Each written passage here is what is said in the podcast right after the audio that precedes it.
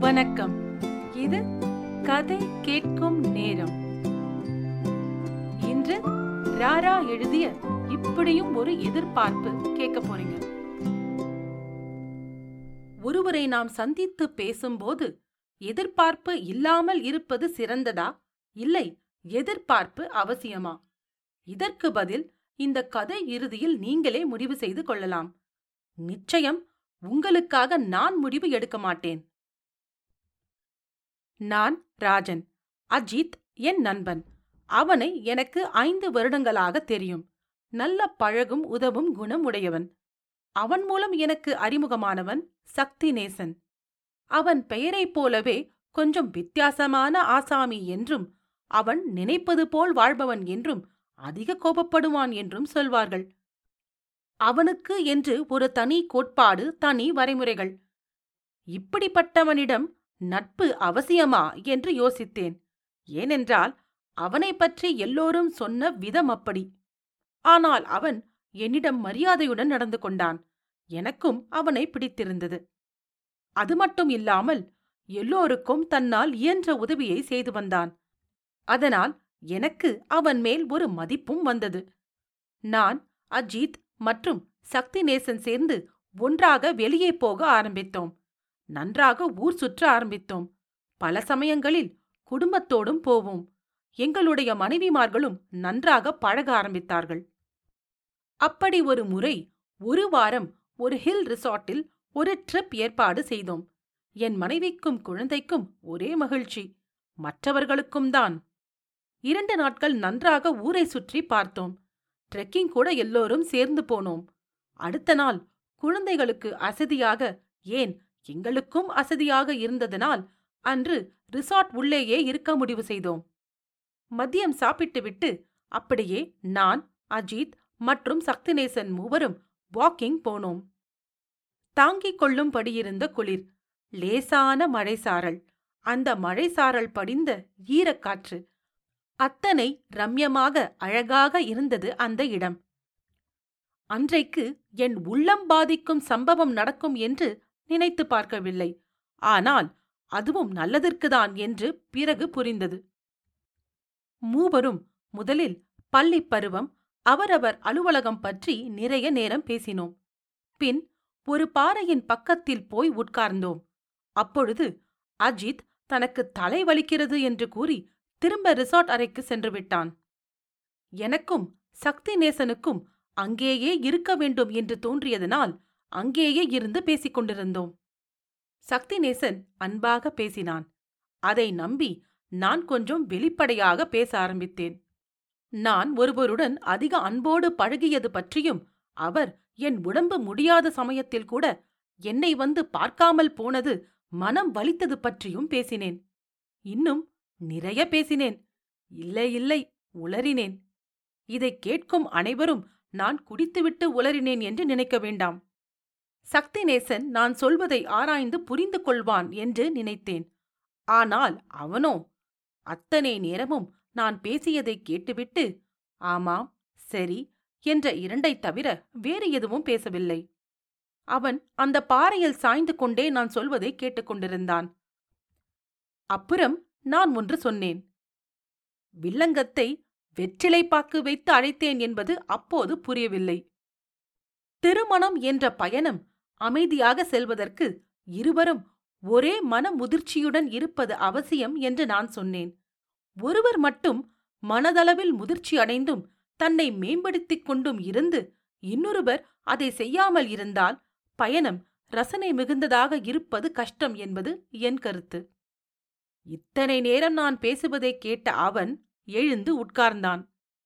காதல்தான் முக்கியம். காதல் இருந்தால் எப்பொழுதுமே நாம் ஒன்றாக சந்தோஷமாக இருக்கலாம் என்றான் சக்திநேசன். காதல் என்பது நிச்சயம் இருக்க வேண்டும். என்னுடைய வாதம் அதுவல்ல. காதல் குறையாமல் வாழ்க்கை பயணம் நன்றாக செல்வதற்கு இருவரும் ஒரே மன முதிர்ச்சியுடன் இருப்பது அவசியம் என்றேன். அவன் உடனே காதல் என்றால் இருவரும் தன்னலமில்லாமல் இருப்பது அவசியம். தன்னலமற்ற காதல் எதிர்பார்ப்பு இருக்கக்கூடாது. இல்லையென்றால் அது காதலே கிடையாது என்று சொன்னான். நான் இச்சமயமாவது வாயை மூடிக்கொண்டிருந்திருக்கலாம் நான் ஏன் அதை செய்யவில்லை என்று இப்போது வருத்தப்பட்டாலும் எனக்கு அது ஒரு நல்ல அனுபவ பாடம். ஆறு மணி நேரம் நடந்த உரையாடல். இங்கே சுருக்கமாக. நான் சொன்னது ஒரு உறவில் அன்பு எவ்வளவு முக்கியமோ அத்தனை முக்கியம் அந்த அன்பை நாம் மேம்படுத்த செய்யும் முயற்சி. பல வருடங்கள் அல்லது சிறு வயதில் இருந்து காதலித்து திருமணம் செய்தவர்கள் கூட திருமணமான ஐந்து அல்லது ஆறு வருடங்களில் காதலே இல்லாமல் வாழ்கிறார்கள். தான் நேசித்த காதலித்த ரசித்த பெண்ணையோ ஆணையோ அவர்களால் ஒரு கட்டத்திற்கு மேல் ரசிக்க முடிவதில்லை. இதற்கு எனக்கு புரிந்த காரணம் காதல் என்னும் மரத்திற்கு அரவணைப்பு பாசம் இவற்றுடன் இருவரும் ஒத்த மனமுதிர்ச்சியுடன் இருக்க வேண்டும். கணவன் சொல்வதை மனைவி புரிந்து கொண்டு அப்படியே நடக்க வேண்டும் என்று நான் சொல்லவில்லை. ஒருவர் சொல்வது மற்றவருக்கு புரியவில்லை என்றாலோ பிடிக்கவில்லை என்றாலோ மற்றொருவர் புரிய வைக்க அல்லது பிடிக்காததை பேசாமல் இருக்கும் பக்குவம் மனமுதிர்ச்சி இருக்க வேண்டும். இதற்காக இருவரும் கொஞ்சம் முயற்சி செய்ய வேண்டும். உறவு உறையாமல் இருக்க நாம் கொஞ்சம் சிரதை எடுக்க வேண்டும் என்பதே என் வாதம். சக்திநேசன் சொன்னது. காதலித்து திருமணம் செய்ய வேண்டும். பிரிந்தால் அது உண்மை காதல் இல்லை. சண்டை வந்தால் அது உண்மை காதல் இல்லை. உண்மை காதல் எதிர்பார்ப்பற்றது தன்னலமற்றது. காதலுக்கு காதல் ஒன்றே போதுமானது. அதற்கு வேறு எதுவும் தேவையில்லை. இப்படி இல்லாமல் இருந்தால் அது காதலே இல்லை என்றான். சக்திநேசன் மீது எனக்கு மரியாதை உண்டு என்று முன்பே சொல்லியிருந்தேன் அல்லவா ஆனால் அவன் கூறியதில் எனக்கு சிறிதும் உடன்பாடில்லை என்றாலும் அவன் பேசுவதை கேட்டேன். அவன் இன்னும் பேசினான். காதலில் ஆரம்பித்து இப்பொழுது அவன் உயர்வான உள்ளத்தைப் பற்றி அவனே பேச ஆரம்பித்தான். நான் யாருக்கு எதை கொடுத்தாலும் எதிர்பார்க்க மாட்டேன்.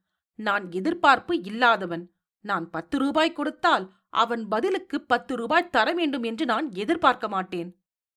எப்போதும் நான் ஒருவருக்கு செய்த உதவிக்கு கைமாறு எதிர்பார்க்க மாட்டேன்.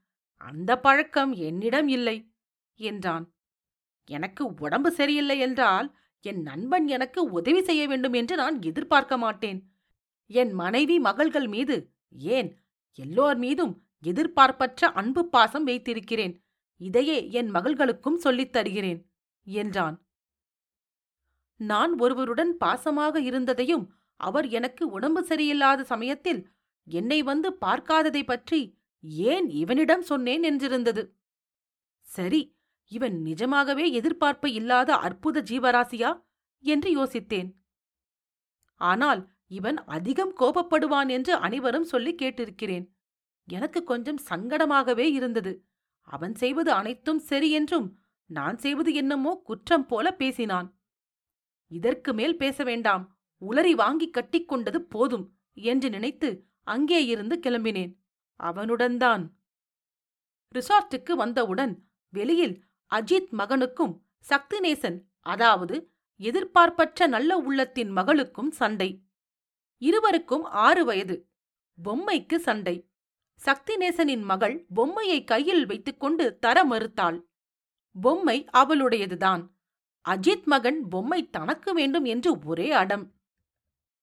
சக்திநேசன் அவன் மகளை பார்த்து லக்ஷனா பொம்மையை கொடுடா என்று முதலில் பாசமாக சொன்னான். லக்ஷனா தரவில்லை.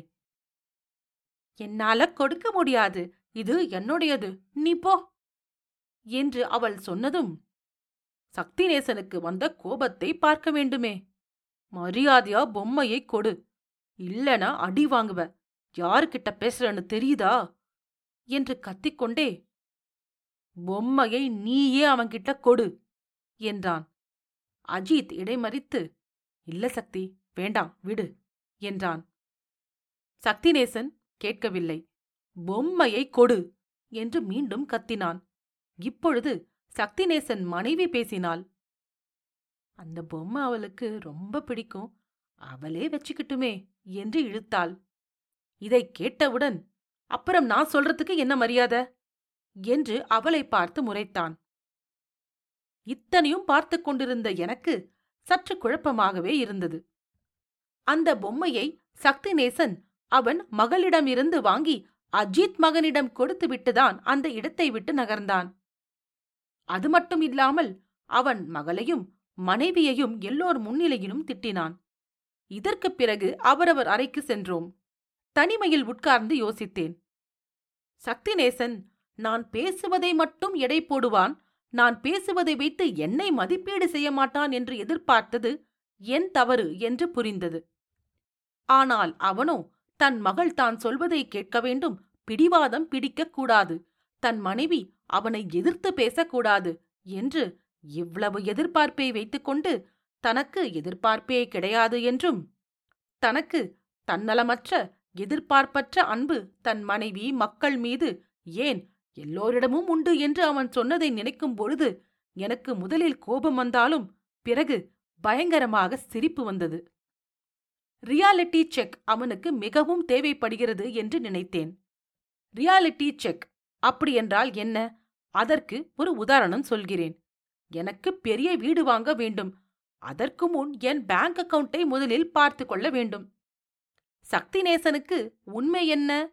நடப்பது என்ன? அவன் நம்புவது என்ன? என்று அவனுக்கு ஒரு ரியாலிட்டி செக் தேவைப்படுவதை உணர்ந்தேன். இதை அவனுக்கு புரிய வைக்க வேண்டும் என்று எனக்கு தோன்றியது.